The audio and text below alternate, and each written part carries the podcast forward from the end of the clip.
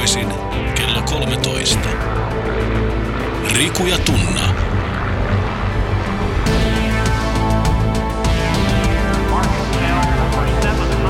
Doc Ventures.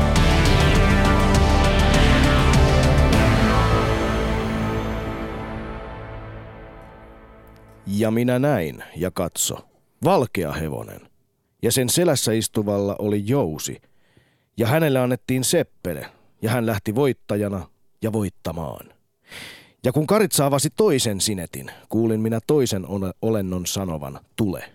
Niin lähti toinen hevonen, tulipunainen, ja sen selässä istuvalle annettiin valta ottaa pois rauha maasta, että ihmiset surmaisivat toisiaan, ja hänelle annettiin suuri miekka. Ja kun Karitsa avasi kolmannen sinetin, kuulin minä kolmannen olennon sanoman tule.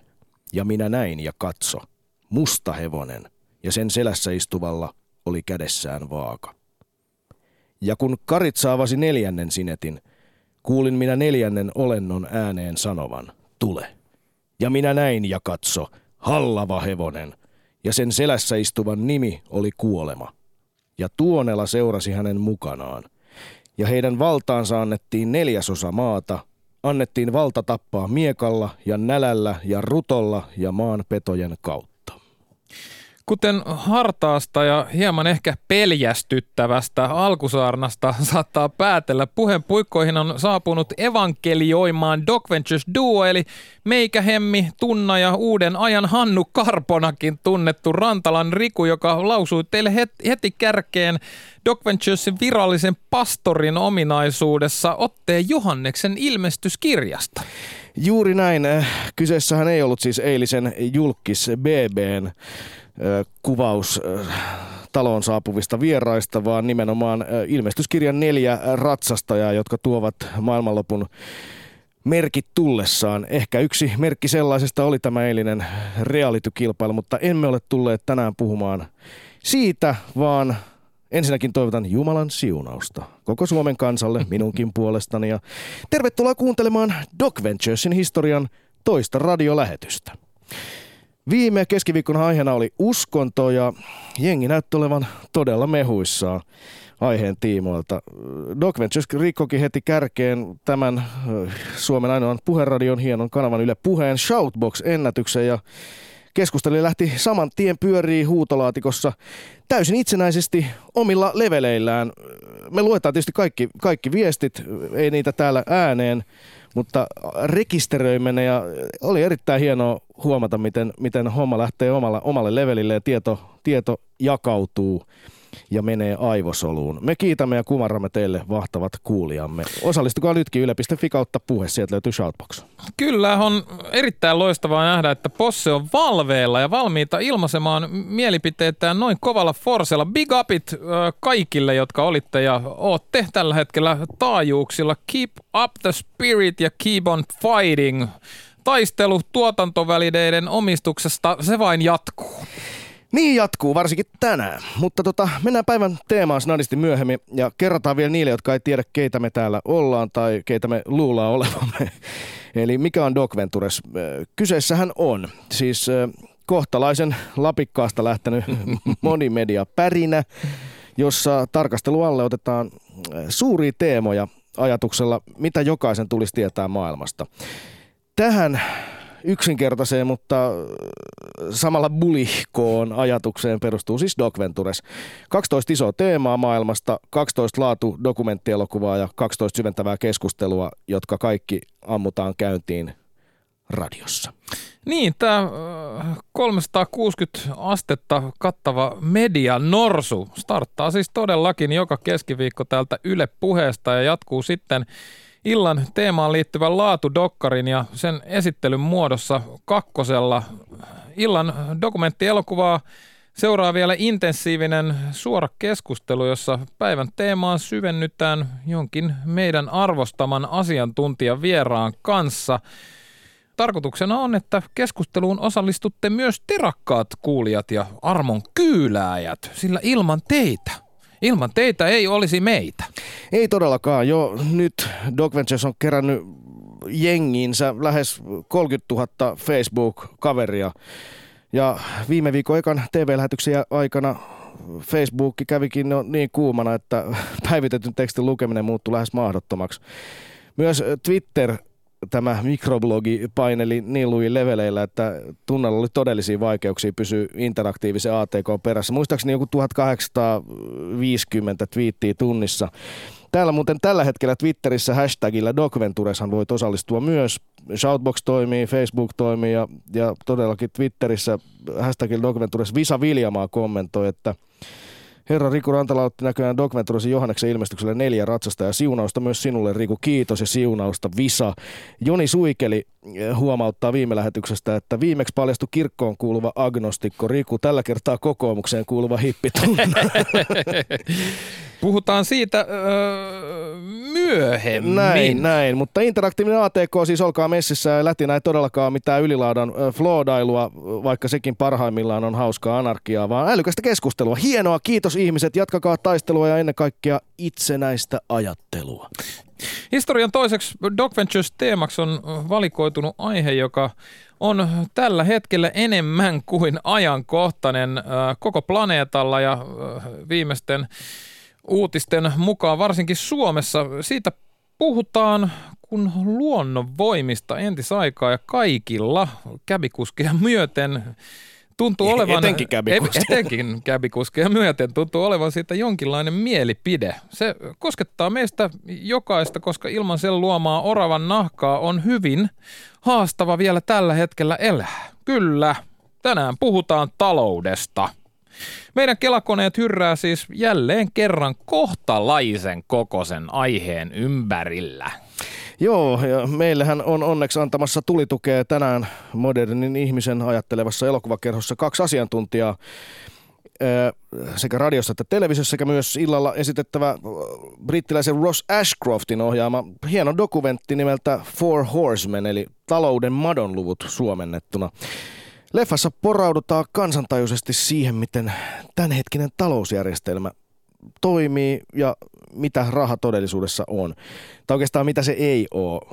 Tänään me ei siis tulla bamlaamaan Doc siitä, että onko oikein nostaa arvonlisäveroa tai leikata sosiaalitukea tai niin edelleen, vaan me keskitytään kokonaisuutena tähän ennennäkemättömän kriisin partaalla jatkuvasti huojahtelevaan ö, talousjärjestelmään, jonka, jonka aika, hyvät naiset ja herrat ja transsukupuolisiin kehoihin vangitut kanssakulkijamme, se on aika on tullut monen mielestä tiensä päähän. Näinpä. Baksi ja sen puute on ollut yksi silmiinpistävimmistä asioista meidän omilla reissuillammekin, jotka on usein suuntautunut maailman köyhimpiin maihin ja siellä, jos jossain maailmantalouden nurja puoli näyttäytyy usein kurjimmillaan ja karmeimmillaan. Niin, me ollaan monesti kohdattu äärimmäistä köyhyyttä, mutta suurin osa ihmisistä, joiden kanssa ollaan kehittyvissä maissa hengailtu, on tietysti ihan tavallisia ihmisiä, jotka saman tapaan kuin hyvin suuri osa maailman miljardeista ihmisistä elää alle yhdellä dollarilla päivässä. Niin, ja siis ymmärtääkseni, eikö näin ole Dolsulla suhteutettuna amerikkalaisen ostovoimaan, eli siis se, mitä amerikkalainen saisi yhdellä dollarilla? Niin, kuten tiedämme, niin yhdellä dollarilla pärjää hyvinkin pitkälle kehitysmaassa, mutta harvallapa sellaistakaan rahaa on. Eli nämä köyhimmät ihmiset, joita on siis huom puolet maailman aikuisväestöstä, nämä omistaa yhteensä vain yhden prosentin koko maailman pääomasta – sen sijaan taas, kun käännetään ympäri, maailman rikkain prosentti omistaa 40 prosenttia tämän planeetan pääomasta. Nyt tuli siis nyt tuli aika paljon prossia. No, siis tämän. rikkain prosentti omistaa 40 prossaa ja köyhimmät eli puolet maailman aikuisväestöstä yhden prosentin. Juuri näin, juuri näin. Se ei, se ei ihan tasasta ei, ei ole. Maailmassa on kuitenkin taatelia, mantelia enem, enemmän kuin koskaan ennen näkemättömän paljon, mutta silti köyhyyttä ei ole pystytty kitkeä kitkemään tältä planeetalta? Ei ole, ja illan dokumenttielokuva Talouden madonluvut alkaa otteella Yhdysvaltain itsenäisyysjulistuksesta. Siinähän sanotaan näin. Kokemus on osoittanut, että ihmiskunnalla on taipumus kärsiä niin kauan kuin paha on siedettävissä. Sen sijaan, että se hankkisi itselleen oikeutta rikkomalla muotit, joihin se on tottunut.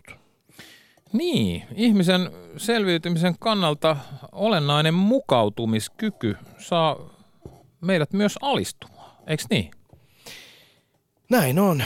Ja leffan mukaan talousjärjestelmä on yksi sellaisista, joihin ihmiset muki, mukisematta alistuu, vähän niin kuin säätilaa, jolle ei voi mitään. Se vain on sellainen kuin se on. Niin, y- yksi, yksi syy voi olla myös sekin, että mitä varten otettavaa vaihtoehtoa ei olla vielä keksitty ja markkinatalouden pienimmä, pienimmästäkin kritiikistä nostetaan aina takataskusta se samainen kommarikortti, että ai, ei kapitalismi toimi vai? Mitäs, mitäs muuten toi Pohjois-Korea tai Neuvostoliitto, toimiko ne? Haluatko mahdollisesti matkata tai kenties jopa asua Pohjois-Koreassa? Sinne, sinne voi Siperiaan lähteä. Kun kommunismi, kommunismi kaatui ja osoittautui näistä kahdesta talousjärjestelmästä huonommaksi, niin markkinatalouden kritisoimisesta, siitä on tullut lähes tabuja. Se halutaan nähdä aukottomana. Näin on, ikään kuin ainoa vaihtoehto olisi nimenomaan kommunismi, se mikä ei onnistunut. Täällä muuten hei, pakko todeta yle.fi kautta puhe Shoutboxissa joku kysyi, kysyi äskettäin, että tuota tuota, niin, Andy kysyi, että paljon tarvii olla paalu, että lasketaan kuuluvaksi top-prosenttiin. Ja tähän vastaa siellä kätevästi Hannu Hanhi, että maailman rikkaampaan prosenttiin pääsee 2805 euron palkalla. Kiitos, jatkakaa siellä tiedon jakamista ehdottomasti samaan malliin. Mutta joo, siis talouden madonluvut Four Horsemen-leffan perusväittämän mukaan siis homma alkoi mennä vityralleen uusklassisen koulukunnan myötä, kun kultakannasta luovuttiin muistaakseni vuonna 1971 ja rahamarkkinat vapautettiin ja tästä sitten on alamäki alkanut. Tietysti väitetään, että asiantuntijapiireissä sanotaan, että perusideahan on ollut omalla tavallaan terve, eli kun nämä rahamarkkinat aikanaan vapautettiin ja pankit valtuutettiin tekemään massia tyhjästä niin paljon kuin markkinoilla on vaan kysyntää, niin se vapautti käyttöön kaikki mahdolliset resurssit. Ja tämä puolihan tietysti toteutui, mutta samalla jätettiin täysin valvomatta, miten pankit ryhtyivät keräämään voittoja erilaisilla uusilla instrumenteilla, johdannaiskaupoilla, futureilla ja suojausvakuutuksilla. Niin, ohjaaja Ascroftin väittämän mukaan on käynyt niin, että pieni eliitti on kehittänyt muiden alistamisen ja ryöstämisen normaaliksi toiminnakseen ja tehnyt tälle toiminnalle jopa lait omaksi hyväkseen. Joo, joku kiteytti hyvin tämän sanomalla, että jos ihmiskunnan enemmistö tajuaisi ja ymmärtäisi, miten vino nykyinen pankkijärjestelmä on, niin vallankumous alkaisi jo huomenna. Näin, näin siis elokuvassa haastatellut asiantuntijat. Kyllä.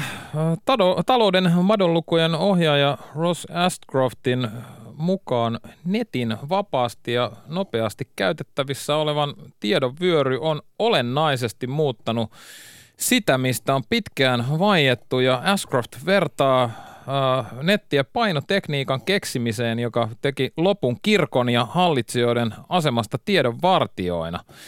Nyt netti tällä hetkellä se horjuttaa hallitusten, rahavallan ja median asemaa hoosealla tavalla, hienolla tavalla, hyvät ihmiset. On muutoksen aika. Juuri näin, Doc Ventures pauhaa. Mutta jotta muutosta voidaan tehdä, on ensin ymmärrettävä, mistä on kyse ja mistä on vaiettu. Ja tästä meille on tulossa antaa tärkeää tulitukea päivän radiovieras. Yle puheessa. Riku ja Tunna. Doc Ventures. Täällä siis Yle puheessa Doc Ventures joka keskiviikko-iltapäivä kello 13.14 blastaamassa 12 suuresta teemasta aina marraskuun puolivälin saakka. Tällä viikolla lämmittelemme illan kello 20.10 Yle TV 2 alkavaa Doc Ventures elokuvakerhoa, joka on teemassa talous. Lämmittelemme sitä, sitä ja meillä on siis todellakin saapunut ensimmäinen päivän asiantuntijan vieraista toinen heistä studioon. Hän on uuden ajan raha-aktivisti.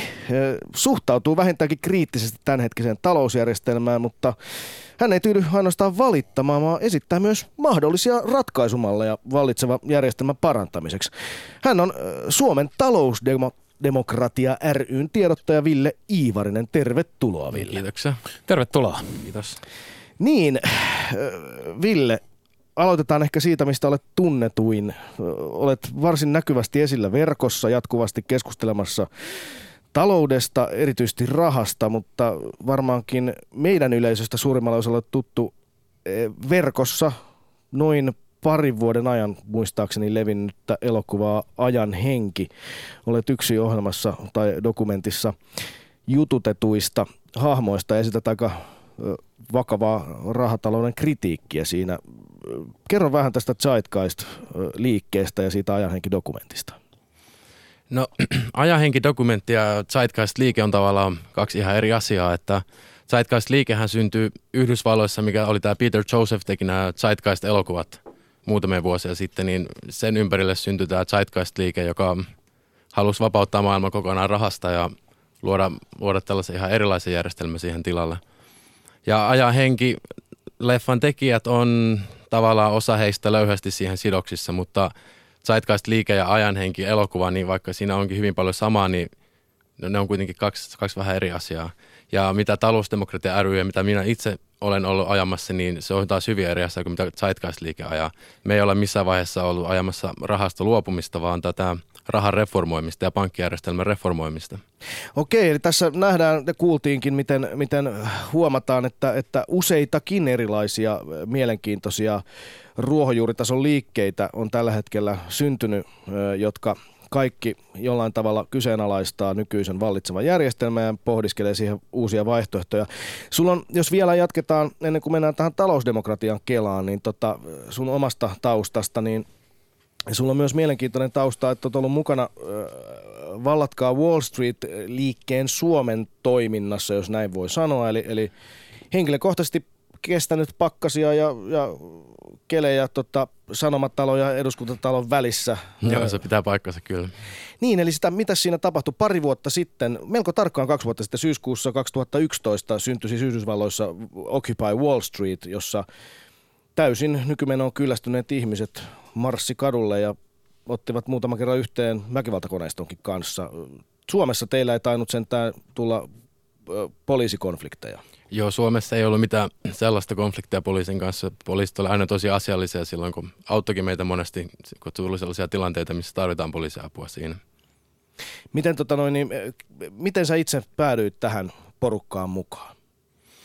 No siinä vaiheessa mä olin jo muutaman vuoden ollut tässä raha-aktivismissa mukana ja ollut pankkia kritisoimassa tuolla netissä. Ja sitten näin, että tällainen Occupy Wall Street-liike, kun lähti käyntiin Yhdysvalloissa, niin – se oli, mä itse ihallista tosi paljon ja näin, että sellaiselle on todella tarvetta tällä hetkellä, että en nähnyt, että muutos voi millään muulla tavalla tapahtua kuin, että ihmiset alkaa oikeasti tehdä jotain asialle.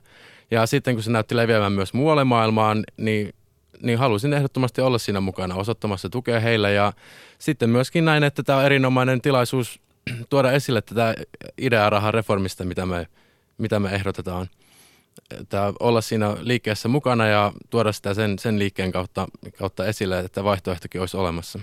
Juuri näin. Siis äh, mua kiinnosti tässä, tässä Suomen Occupy-liikkeessä erityisesti se, että valtamedia luonnollisesti kiinnitti huomion aiheisiin, ehkä kuitenkin eniten, eniten kiinnosti nämä peruskysymykset, miten täällä nyt jätket ja mimmit pakkasessa pärjää ja onko teillä nyt täällä riitoja täällä teltassa ja miten helvetissä te jaksatte tätä tehdä, kun ei tästä ole mitään hyötyä. Mutta samaan aikaan mua kiinnosti se, että ihan henkilötasolla valtamediassakin, niin useimmat siellä käyneet näytti arvostavan sitä, että, että te ainakin yrititte jotain, mutta minkäla- mitä jäi käteen? Mitä, mitä Ville Ivarinen, Suomen talousdemokratian tiedottaja näistä Occupy-päivistä jäi käteen? No hyviä ystäviä jäi käteen sieltä niiltä ajoilta. Mutta eihän se liike sitten sellaiseksi tullut kuin mitä toivottiin silloin alkuvaiheessa, että se tulisi. Ja no, niin Suomessa kuin myös muualla Euroopassa. Näitä occupy oli ympäri Eurooppaa, en edes tiedä kuinka monia, varmaan satoja. Ja ympäri Yhdysvaltoja myöskin hyvin monta erilaista. Että eihän se pelkästään Wall Streetillä ollut, vaan, vaan, vaan hyvin monessa muussakin paikassa. Mutta kyllä Euroopassa ne taisi kaikki sen talven aikana vähän kuihtua pois hiljalleen. Onko kyse siitä, että meistä valtaosasta me emme saa vain lihavia perseitämme liikkeelle? Siitäkö kaikki jäi kiikostavaa vai mikä on jälkikäteen analyysisi? No eipä sinne sitten oikein ihmisiä ilmestynyt. Ne, ne, ketkä aluksi oli, ne alkoi pikkuhiljaa vähetä ja uusia ihmisiä ei tullut ja ei sitä kukaan loputtomiin jaksa. Aloit sitten itse miettimään uusia keinoja vaikuttaa sen jälkeen. No joo, koska mulle tämä rahareformin esiin tuominen on se, se, mitä mä teen ja jossain vaiheessa totesin, että tämä ei ole enää se tehokkain tapa käyttää mun energiaa sen, sen asian ajamiseen. Niin, rahareformi. Suomen talousdemokratia on siis, voi sanoa kansalaisjärjestö tai, tai aktivistinen liike, jossa, jonka ykkösasiana on rahareformi vai mitä tunna? Niin, äh, mä luen äh, talousdemokratia.fin etu sivulla äh, ensimmäisenä lukevan tekstin. Raha on meidän kulttuurimme vähiten kyseenalaistettuja uskomusjärjestelmiä ja harvat tietävät nykyisin käytössä olevan rahan todellisen luonteen. Tämän sivuston tarkoituksena on paljastaa totuus rahasta ja äh, sitä kautta myös monia muita ongelmia, jotka aiheutuvat nykyisen rahan luonteesta. Eli, eli, eli äh, pitäisikö tähän alkuun heti lähteä äh, siitä, että mitä on raha? Niin, luovutetaan saarnavuoro Suomen talousdemokratia ry tiedottaja Ville Iivariselle. Lyhyt esitelmä, missä, mitä, mitä rahareformi sisältää, tai lähdetään ensin siitä, että mikä raha pitäisi reformoida? No niin. jos kysytään ihmisiltä, mitä on raha, niin suuri osa ihmisistä vastaa, että No suuri osa ihmistä menee ihan pihalle kysymyksistä ja miettii, että mitä sä oikein tarkoitat. Mutta jos ihminen on koulutettu näissä asioissa, niin hän vastaa, että no se on vaihdon väline ja arvomittaja, arvosäilyttäjä ja niin edelleen. Että tälle ihmiselle koulussa opetetaan, mitä raha on. Mutta näähän kaikki kuvaa vaan rahan funktioita ja ei, ei niin vastaa siihen kysymykseen, että mitä rahaa on, ne vaan vastaa, että, että mitä rahaa tekee. Mutta jos vaikka käytettäisiin oravan nahkoja rahana, niin ihan samalla tavalla oravan nahkakin olisi, olisi sitten vaihdonväline ja arvonmittaja, arvosäilyttäjä ja niin edelleen. Et meidän kulttuurissa on vähän sellainen käsitys, että joskus ennen käytettiin sitä sun tätä rahana, kunnes sitten tultiin nykyaikaan ja alettiin käyttää rahaa rahana – et musta tuntuu, että tämä on se vallitseva käsitys, että me vaan käytetään rahaa rahana. Ihmiset ei osaa sitä niin kyseenalaista, että siinä on sellainen sokea kohta, että ei nähdä, mitä se raha on. Milloin tämä nykymuotoinen raha sitten syntyi, Ville Ivarinen? No se on vähän äh, kyseenalaista, että miten se nyt haluaa määritellä, että milloin sitä tuli nykymuotoinen. Jos, jos puhutaan vaikka että rahan, rahan velkaluonteesta, niin jotkuthan sitä mieltä, että siinä vaiheessa, kun ihmiset aloitti vaihdannan keskenään, niin se raha tavallaan oli jo velkaluonteesta. Tai että milloin se siirtyi pankeille se rahan luominen, niin siihen voidaan mennä muutamia satoja vuosia taaksepäin. Tai milloin lakkas klassinen kultakanta, siinä mennään sata vuotta taaksepäin. Tai milloin katkesi viimeinen kytköskulta, niin se oli taas vuonna 1971 ja niin edelleen. Että tässä on vähän tapahtunut tällaista liukumaa siihen, mitä se on. Että hankala sanoa, että missä kohtaa täsmälleen siitä tuli sitä, mitä se on nyt tänä päivänä. Mutta kuitenkin se on siis paljon jotain muuta, Ville Ivarinen, kuin mitä ihmiset normaalisti ajattelee. Mitä raha sitten oikeasti tällä hetkellä on? No, raha on pankkitalletuksia tänä päivänä. Ihmiset ajattelisivat, että se on seteleitä ja kolikoita, mutta se on erittäin pieni osa rahasta. Että kyllä lähestulkoon kaikki raha tänä päivänä on pankkitalletuksia.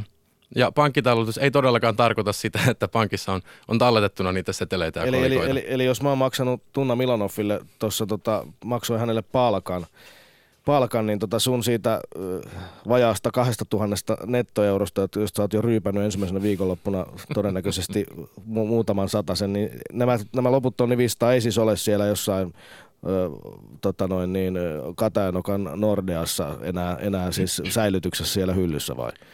No pankkitalletus ei tarkoita sitä, että pankissa olisi rahaa talletettuna, niin kuin se sana antaisi olettaa, vaan pankkitalletus on pankin lupaus antaa rahaa tarvittaessa. Ja meillä nämä pankkien antamat lupaukset niin on lainsäädännöllä määritelty lailliseksi maksuvälineeksi. Ja nämä pankkitalletukset tässä syntyy monille ihmisille varsin yllättävällä tavalla silloin, kun pankit myöntää lainoja. Yleisesti ihmiset ajattelisivat, että pankki kun myöntää lainan, niin se pankkilaina on peräsi pankkitalletuksista. Että joku on ensin tallettanut rahaa pankkiin ja sitten pankki lainaa edelleen sitä talletettua rahaa ja sieltä on peräsi pankkilainat. Kyllä. Mutta tämä on ihan täysin harha käsitys ja se on itse asiassa totuusasiasta on päinvastainen, että pankkitalletukset on peräsi pankkilainoista. Eli kun kuka tahansa ihminen menee pankkiin ja ottaa sieltä lainan ja pankki tutkii sen ihmisen, että maksaakohan se tämän takaisin. Ja jos pankki on sitä mieltä, että se maksaa sen takaisin, niin pankki yksinkertaisesti tekee kaksi kirjanpitomerkintää. Kirjaa tälle henkilölle tai yritykselle tai valtiolle pankkitalletuksen ja sitten toiselle puolelle kirjanpito merkkaa saman suuruisen velan. Eli tämä pankkitalletus edustaa tämän henkilön saatavaa pankilta ja ja tämä velka taas edustaa sen pankin saatavaa tältä lainaottajalta. Joka on aina tietysti hieman enemmän, kuin siellä lasketaan korkoja ja muut. No se on tietysti aina hieman enemmän, joo, kyllä pitää paikkansa. No mikä tässä on ongelma? Nyt, nyt tää on, kiitos, erittäin valaisevaa konkreettista. Mikä tässä on ongelma sitten tässä systeemissä? Ainakin toistaiseksi olen itse onnistunut maksamaan asuntolainani maksuerät ja, ja tota, ilman sitä lainaa tietysti olisi ollut hyvin haastavaa edes asuntoa hankkia. No mä sanoisin, että tämä, kuinka raha luodaan pankeissa tänä päivänä, niin se on perimmäinen syy lähestulkoon kaikkiin talouden, talouden alaan liittyviin ongelmiin, hyvin moniin sosiaalisiin ongelmiin, niin poliittisiin ongelmiin kuin myös ympäristöongelmiin. Ja näiden kaikkien teemojen avaaminen tulee viemään kyllä hyvin ai- jonkin verran aikaa. No meillä on aikaa. Meillä on aikaa, mennään aika syvälle. Meillä on vielä siis lähetystä, hyvät kuuntelijat, reilut 30 minuuttia jäljellä. Tämä on äh, Doc Ventures äh, Yle puheessa teemana talous ja vieraana Ville Iivarinen. Yle puheessa. Riku ja Tunna. Doc Ventures. Näin, eli illan kello 22.10, eli Kybä eli Kybä, starttaavaa Doc Ventures leffakerhoa tv odotellen lämmitämme aihetta Suomen talousdemokratia ryn tiedottaja Ville Iivarisen kanssa ja keskustelemme siitä, mitä raha on. Ville Iivarinen, uuden ajan raha-aktivisti ja, osa ruohonjuuritasolla toimivia hyvin monimuotoisia liikkeitä, jotka ajavat suurta talouden järjestelmän kritiikkiä ja sen uudistamista.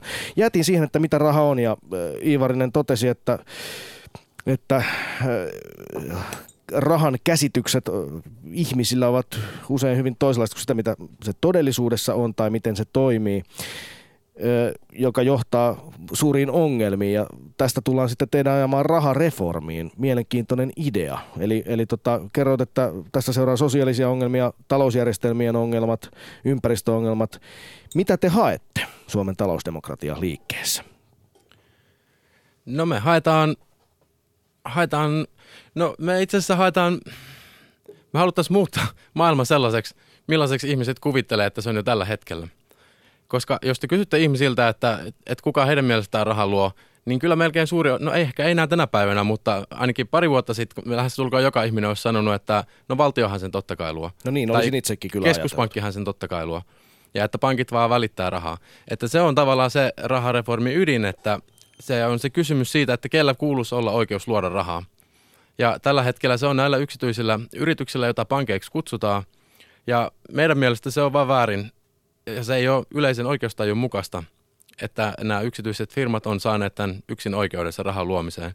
Koskeeko tämä, kysynyt välissä, että tämä koskee siis käsittääkseni nyt ennen kaikkea Yhdysvaltoja maailman talouden veturia, eikö niin tämä järjestelmä? Eikä Suomessa sentään joku ö, tota noin, niin Kataisen kaveri tuolla omalla firmalla Espoo perukoilla, niin sitä rahaa laitteli liikkeelle. No siis joka ikisessä maailman maassa suurin piirtein on, on tällainen samanlainen järjestelmä käytössä. Euroopan unionissa todellakin on samanlainen järjestelmä käytössä. Ruotsissa on samanlainen järjestelmä käytössä, Norjassa, Tanskassa, Iso-Britanniassa. Kyllä se on länsimaissa varsinkin niin ihan, ihan täsmälleen samanlainen rahajärjestelmä ja pankkijärjestelmä käytössä kaikissa.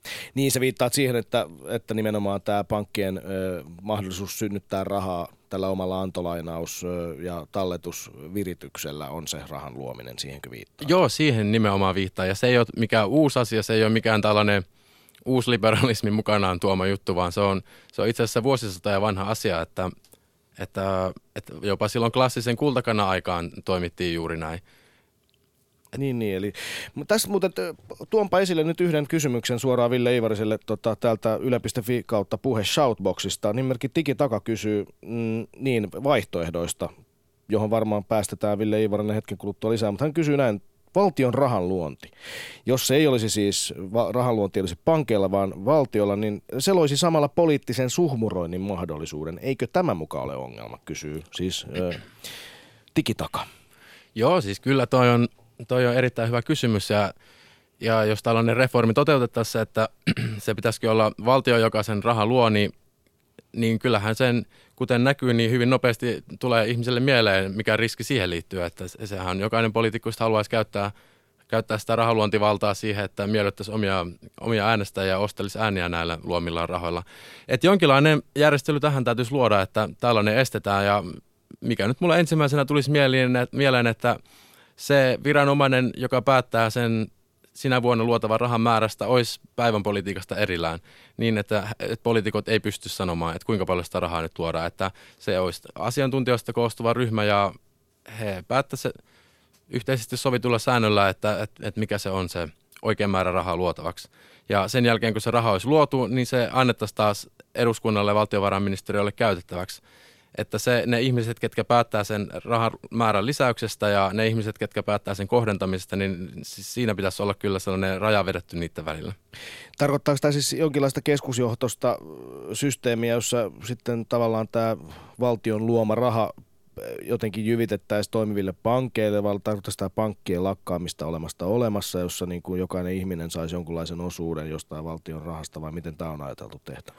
No siihen olisi hyvin monia erilaisia tapoja, millä se voisi tehdä, mutta ei me puhuta siitä, että pankkien pitäisi lakata olemasta, mutta se pankkitoiminnan, peri, pankkitoiminnan periaatteen pitäisi muuttua, että että pankkien pitäisi toimia niin kuin mikä tahansa yritys siitä eteenpäin. Jotta ne voi rahoittaa jotain toimintaa, niin niiden pitää eka hankkia rahoitus, millä ne voi sitä rahoittaa. Että ne ei pysty pelkästään sillä, sillä velan luomisella luomaan sitä rahoitusta. Eli nythän siinä tavallaan tällä hetkellä pankkien raho- pankki luo rahoituksessa luomalla tulevaisuuden odotukset siihen, että he tulevat saamaan seuraavan 30 vuoden kuluessa Rantalan Rikulta sen surkeen tota noin, niin asuntolainan verran tota, fyrkkaa plus korot. Niin Joo, aivan, aivan näin se menee.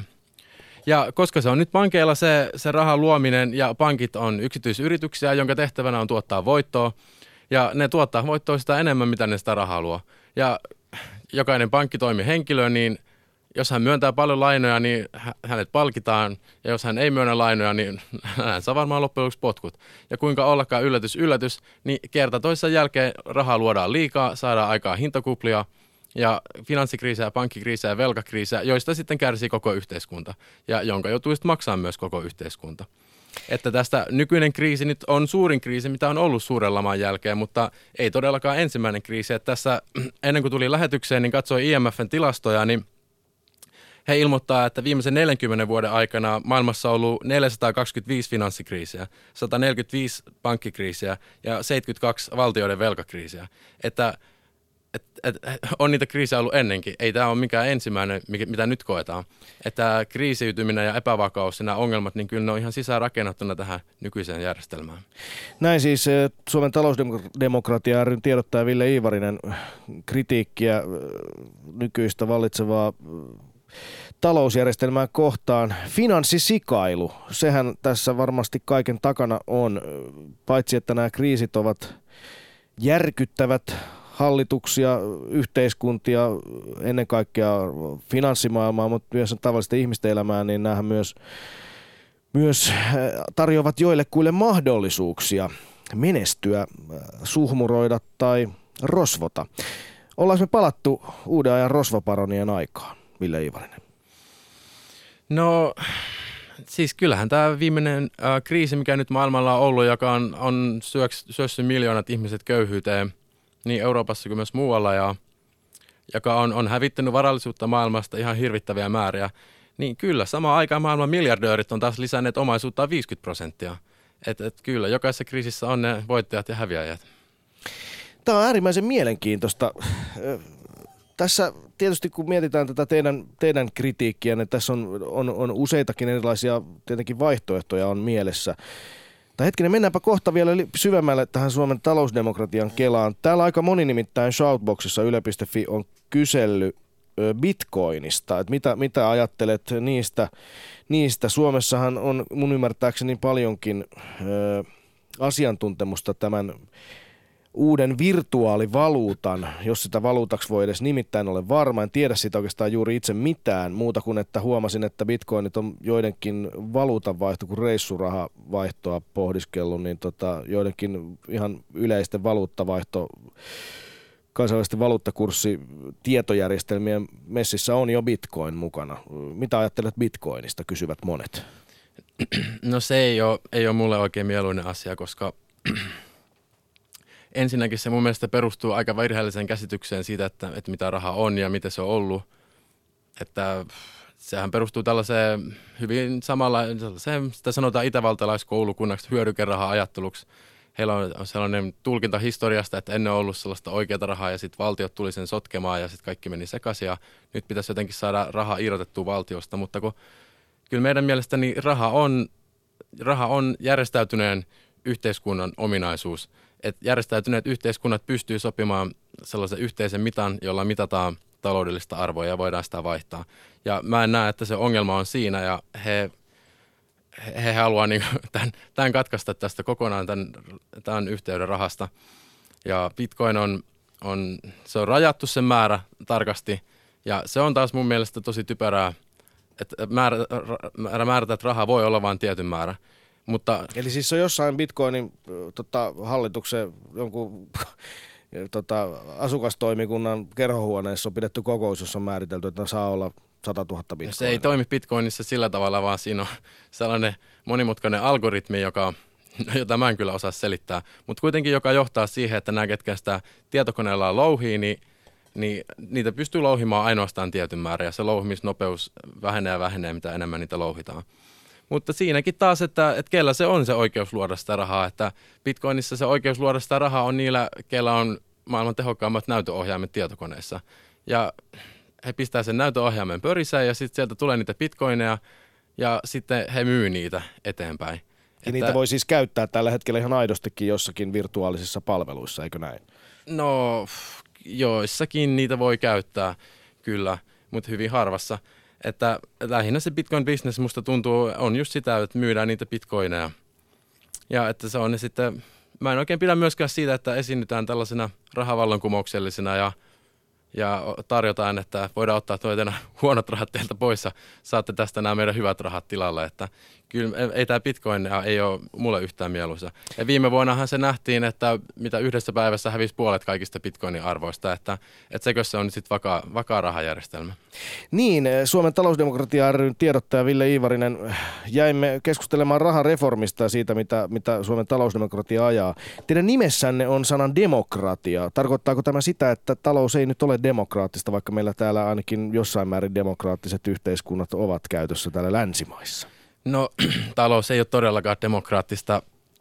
Suomessa esimerkiksi rahoitussektori on erittäin keskittynyt niin kuin monissa useimmissa muissakin länsimaissa se on erittäin keskittynyt. Ja sitten ne, ketkä se päätökset rahoituksesta tekee, niin ne on ne, on ne pankin johtokunnat. Ja ne pankin johtokunnat on hyvin pieni määrä ihmisiä.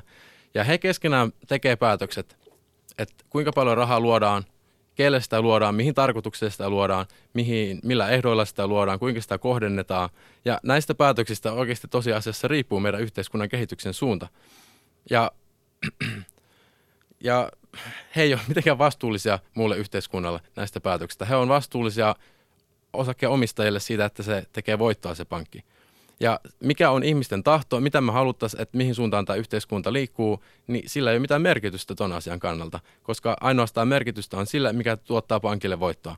Ja joku toiminta, se voisi, voisi olla yhteiskunnan kannalta vaikka kuinka hyödyllistä ja toivottavaa, mutta jos se ei tuota yhteiskunnan rahoittajille voittoa, niin siihen ei ole yksinkertaisesti rahoitusta. Ja joku toiminta taas voi olla vaikka kuinka tuhoisaa yhteiskunnalle. Esimerkiksi sanotaan ruokafutureilla spekulointi, joka saa aikaan sen, että ruoan hinta nousee ja miljoonat ihmiset näkee nälkää.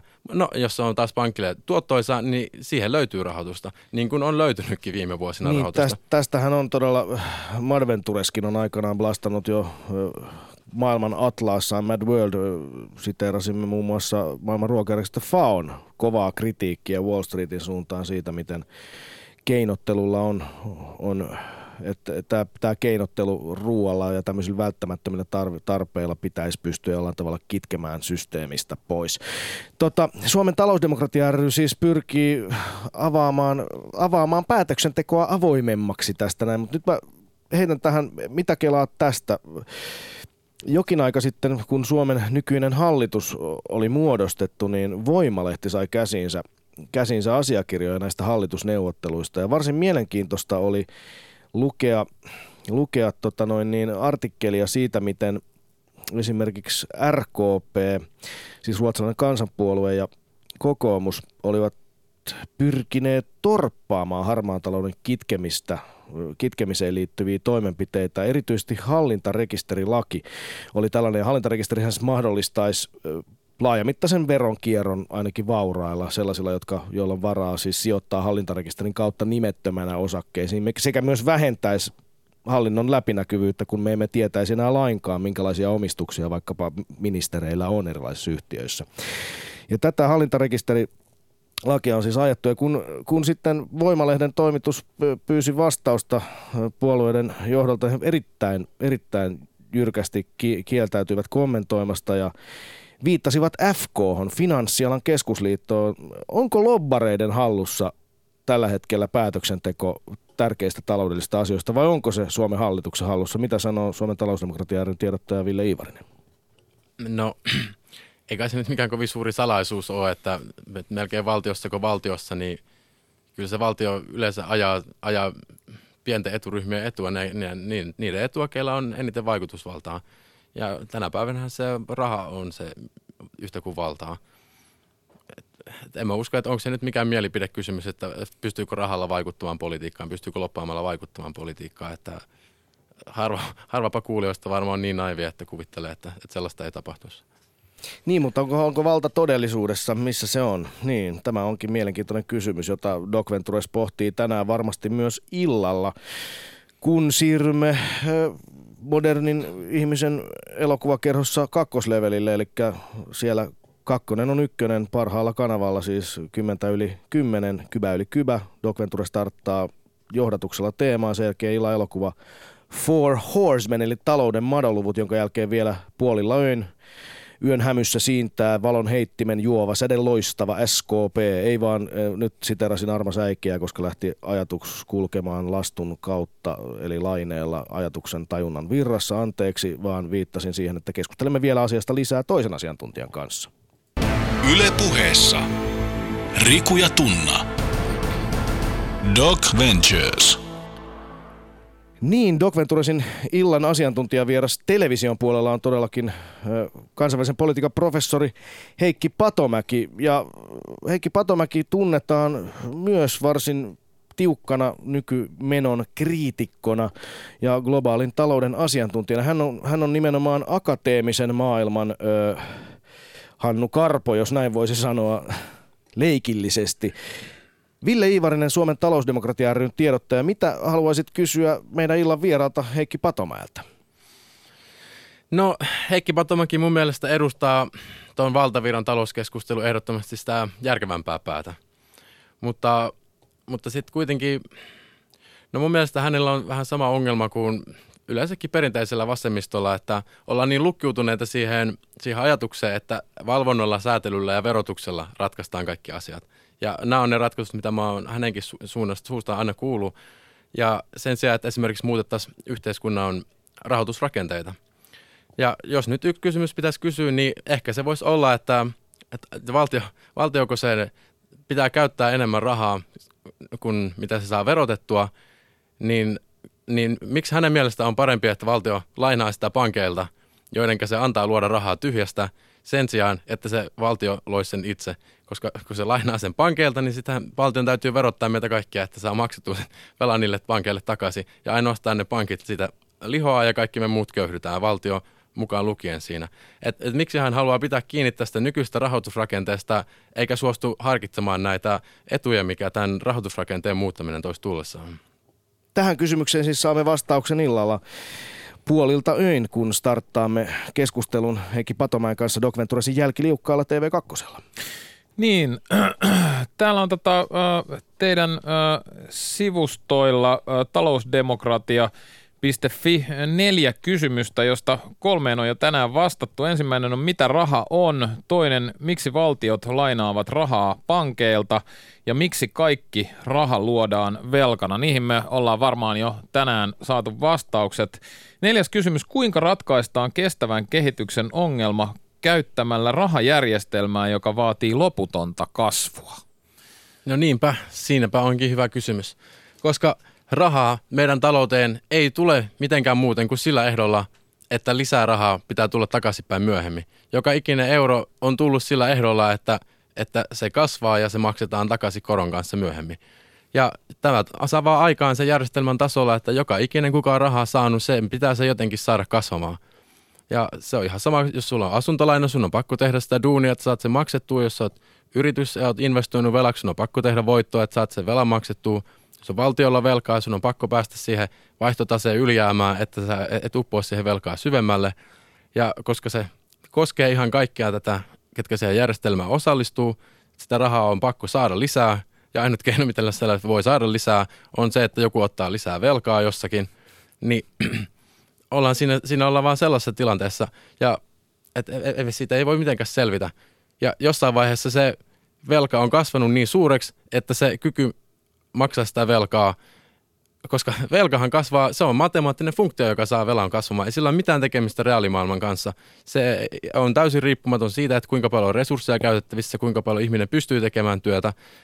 Ja se vaan kasvaa eksponentiaalisesti loputtomasti. Mutta valitettavasti, kun eletään rajallisten resurssien maailmassa ja ihminen elää vaan niin ja niin monta vuotta, voi maksaa sitä asuntolainaa saakka, niin jossain vaiheessa se raja vaan tulee vastaan ja siinä vaiheessa, kun se kyky maksaa sitä velkaa ei enää pysy sen velan perässä, no tänä päivänä me ollaan siinä tilanteessa. Ja nyt tämä näyttäisi olevan pelkkää alamäkeä tästä eteenpäin sitten. Niin, täysin mahdoton yhtälö siis. Sitä sietää miettiä. Kyllä sitä miettiä sietää. Täällä siis Doc Venturesin studiovieraana Suomen talousdemokratia ry tiedottaja Ville Iivarinen. Täällä tulee voimakasta ke- puolesta ja vastaan keskustelua Shoutboxissa, jossa tota, nimimerkki Massipäällikkö kritisoi, miksi vieraiksi pyydetty vain saman näkemyksen ituhippejä. hyvä, hyvä tota, oletko ituhippi? No, Ville Ivarinen. En mä kyllä ituja syö ollenkaan. Niin ja mistä kukaan tietää meidän näkemyksiämme vielä? Niin, Hei, älkää, älkää, älkää, älkää älkää todellakaan vielä huudelko siellä. Niin, niin vaikka, vaikka huutolaatikko onkin kyseessä. Niin Itse asiassa... Ituhippi Milonoffista saattaakin vielä illan aikana kehkeytyäkin vaikka millainen oikeistolainen. Juuri näin, patamusta, patamustana porvarina tunnettu Milanov. Tota, kommentoin muuten tähän, tähän sen verran, että nimittäin täällä, täällä joku toinen huomautti import-export, lienkö sitten vienti- ja tuontibisneksessä oleva nimimerkki, sanoi, että massipäällikkö komppaan höpöä, että otetaan vain yhden näkökulman miehiä, viitataan nyt ilmeisesti sekä Iivarisen että illan TV-lähetyksen Patomäkeen, käymään hyödytöntä circle jerk keskustelua. Siis onko tässä nyt, viitataanko tässä nyt rinkirunkkaamiseen, en tiedä. Pro- ja vastaan mielipiteet tiskiin. Tämä on tietenkin yksi tapa lähestyä tämmöinen väittely eli debatointi tällaisia ohjelmia, mutta me olemme nyt kuitenkin itse ajatelleet, että meitä kiinnostaa enemmänkin tässä nyt keskustelu ja mielenkiintoisten uusien näkökulmien esittely hienoa on, että näen tälläkin hetkellä Shoutboxissa merkittävästi käytävän tällaista puolesta ja vastaan debatointia. Tehän siinä olette taitavampia ilman muuta. Tämä on hienoa, mutta vielä mä haluan senkin sanoa, että ei tässä nyt suinkaan tätä mieltä ja nykyjärjestelmän kritisointi tarkoita automaattisesti sitä, että on ituhippi. Ihan äskettäin kävin tutkimassa taustatietoja varten, törmäsin mielenkiintoisen pankkiiri Ernst Grönblumin äh, kommenttiin Helsinki Capital Partners sijoitusliikkeen sivulla löysin linkit Vimeossa löytyviin videoihin, kannattaa käydä tsekkaamassa, jossa siis itse, itse erittäin tiukasti sijoitus, sijoitustoiminnassa mukana oleva henkilö ilmoittaa, että tämä finanssijärjestelmä olisi pitänyt katsoa peiliä jo ennen näitä valatkaa Wall Street-juttuja, juttuja, ja nämä, perust, nämä kriitikot täysin perusteltuja, että finanssijärjestelmä järjestelmästä on tullut monen mielestä yhteiskunnan syöpä ja tämmöisiä sanoja pankkiirin suusta, niin kyllähän nyt siihen viittaa, että ei tässä nyt kaikki ole ihan pelkästään ituhippejä, jotka kritisoi, vaan mitä Ville No siis kyllä mä haluaisin puolustautua nyt tätä ituhippiväitettä kohtaan, koska meillä on nyt sellainen pankkijärjestelmä, että se saa luoda rahaa tyhjästä, vaikka sillä on tämä oikeus luoda rahaa tyhjästä, silti se hoiti itsensä konkurssiin. Ja sitten kun se on konkurssissa, niin se siirtää kaikki sen velat meidän muiden niskaan, joka on täysin kaikkien näiden markkinatalouden periaatteiden vastasta. Ja valtiot pelastaa nämä pankit, ja sitten ne on valtion niin velassa ja et, et silläkään ei ole rahaa pelastaa niitä pankkeja. No sitten sen täytyy ottaa lisää velkaa. No keltä se sen ottaa näiltä samoilta pankeilta, kenelle se on antanut sen rahaa luoda tyhjää, tyhjästä sitä rahaa. Ja sitten se taas antaa sen takaisin niille pankeille, että lainatkaa nyt meille taas lisää rahaa. Että jos mun mielestä tämä on vähän niin kuin huono systeemi, ja, jos se tekee tämmöistä ituhipin, niin no kai mä sit on ituhippi.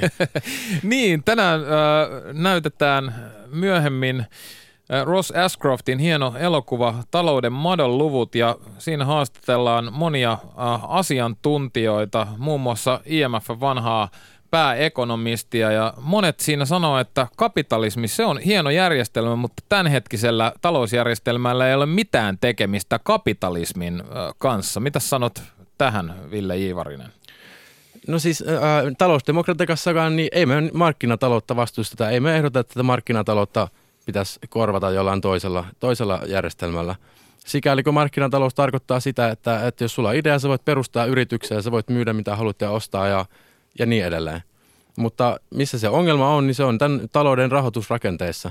Ja se ongelma on siinä, että mihin tilanteeseen se pelkästään korollisena velkana luotu raha saattaa koko sen kansantalouden ja mikä, minkä poliittisen ja taloudellisen vallan se keskittää sinne keskuksiin, jossa se rahaluomisvalta on. Ja jos nämä asiat voitaisiin korjata ja meillä olisi, olisi sellaista oikeaa rahaa, jota ei koko ajan tarvitsisi yrittää koron kanssa maksaa takaisin sinne pankkiin, niin kyllä tämä voisi hyvinkin toimia markkinatalous. Täällä on tota, hienoa, hienoa, hienoa viestiä tulee, tulee Shoutboxissa yle.fi kautta puhe. Demokraatti taloustieteilijä nimimerkki kysyy, että haluaako se studion vieras nyt sitä loputonta kasvua vai ei. Nyt tämä just siirtyi. Toi näyttö. Nimenomaan nykyinen järjestelmä ja loputon kasvu on tuonut meidät tähän. Eikö kelpaa? Uskon, että demokraattitaloustieteilijä viittaa nyt siis kohtuullisen merkittävään hyvinvoinnin tai vaurauden kasvuun maailmassa viime vuosikymmeninä. Sääntely on kaiken pahan alku ja juuri myös sen, kuka saa laskea rahaa liikkeelle, oli se valtio tai pankki. Pankkeja voi kuka vaan omistaa sentään. Mitä tähän kommentoi Ville Iivarinen? Ai jaa, no pitääpä lähteä ostaa itselleni pankki sitten. Se Eikö se, että mitään sääntelyä ole aiheuttanut kaiken tämän shaisen, minkä keskellä tällä hetkellä ollaan? Niin, tähän on mun ymmärtääkseni kahta eri vastausta. On, on niitä, jotka kaipaisivat vielä vähemmän sääntelyä ja ajattelevat, että tämmöinen semisääntely ei just ole mistään kotoisin. Ja taas niitä, joiden mielestä tämä sääntelyn purkaminen alkaen 70-luvulta on johtanut meidät tähän shaiseen ja nimenomaan finanssisikailuun, joka kiistämättä on käynnissä maailmassa. No, kun ta, näistä, johtuen siitä, kuinka kaikki raha tähän talouteen on luotu, me tarvitaan sitä loputonta kasvua. Me, se reaalitalouden on kasvattava se velan myötä. Ja ainut keino, millä talous voi kasvaa, on, että siihen tulee lisää rahaa. Että meillä on tavallaan niin kaksi vaihtoehtoa tässä nykyisessä systeemissä. Että jo, joko me halutaan, jos me halutaan lisää rahaa, niin meillä on oltava lisää enemmän velkaa. Jos halutaan vähemmän velkaa, niin se tarkoittaa, että meille tulee vähemmän rahaa. Että et en mä nyt tietenkään kasvata, kas, kannata loputonta kasvua, koska se ei ole yksinkertaisesti ekologisesti mahdollista ja johtaa siihen, että meidän talousjärjestelmä tuhoutuu. Mutta jos muutetaan se, miten se raha tulee siihen talouteen, että annetaan se valtiolle ilman, että siinä on velkaa ja korkoa ja sitten ilman, että se tarvii maksaa takaisin niin ja se katoaa sitä myöten. Ja sitten on tällaista rahaa, joka vaan voi vapaasti kiertää siinä taloudessa, niin mun mielestä sellainen raha olisi kasvuneutraalia. Sen jälkeen ei sen talouden olisi pakko kasvaa. Se voisi pysyä sellaisena, mikä se on nyt. Ja kaikilla olisi työtä ja kaikki olisi hyvin. Mielenkiintoista. Vielä, vielä tota, tähän lopuksi mä palaisin, palaisin tänne näin, no nyt tähän huomauttaa demokraattitaloustieteet kasvuilla myös ei-materiaalista. Kuten huomaamme, tämä on loputon Suomi voi lähteä tähän, koska meidän lähetysaikamme loppuu noin viiden minuutin kuluttua. Erittäin hienoa kuitenkin nähdä, miten, miten kommentteja virtaa ja ihmiset ajattelevat asioita. Sehän tässä tarkoituksena nimenomaan tässäkin ohjelmassa on.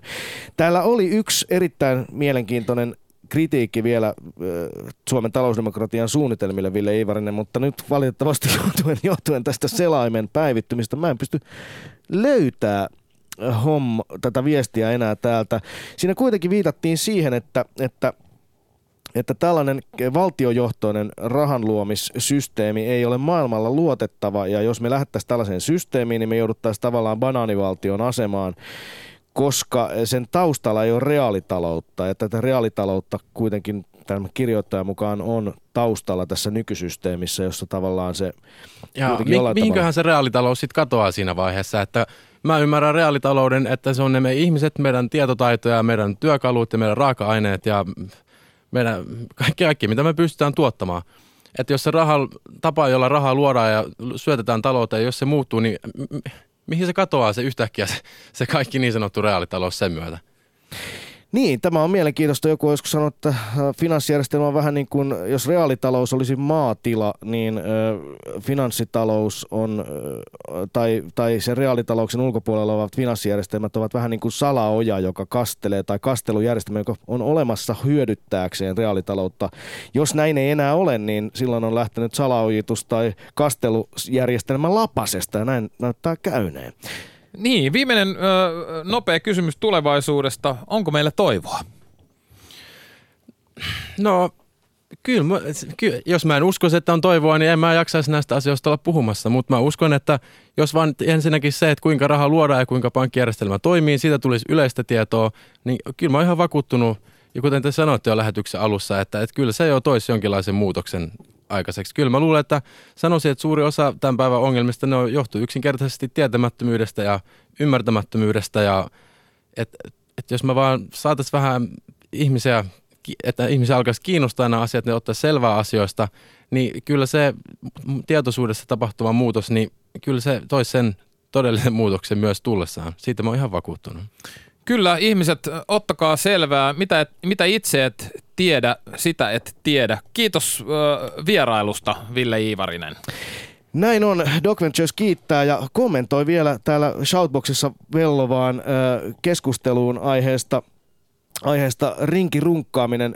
Minä en tiedä, onko Ville Iivarisen ja Suomen talousdemokratian systeemi se, joka meidät tästä suosta pelastaa, mutta sen tiedän, että vähintäänkin välttämätöntä ja mielenkiintoista on selvittää, millaisia ideoita tulevaisuuteen on oraalla, sillä tämä nykysysteemi on erittäin lähellä romahdusta, vai mitä tunna? Kyllä, kyllä.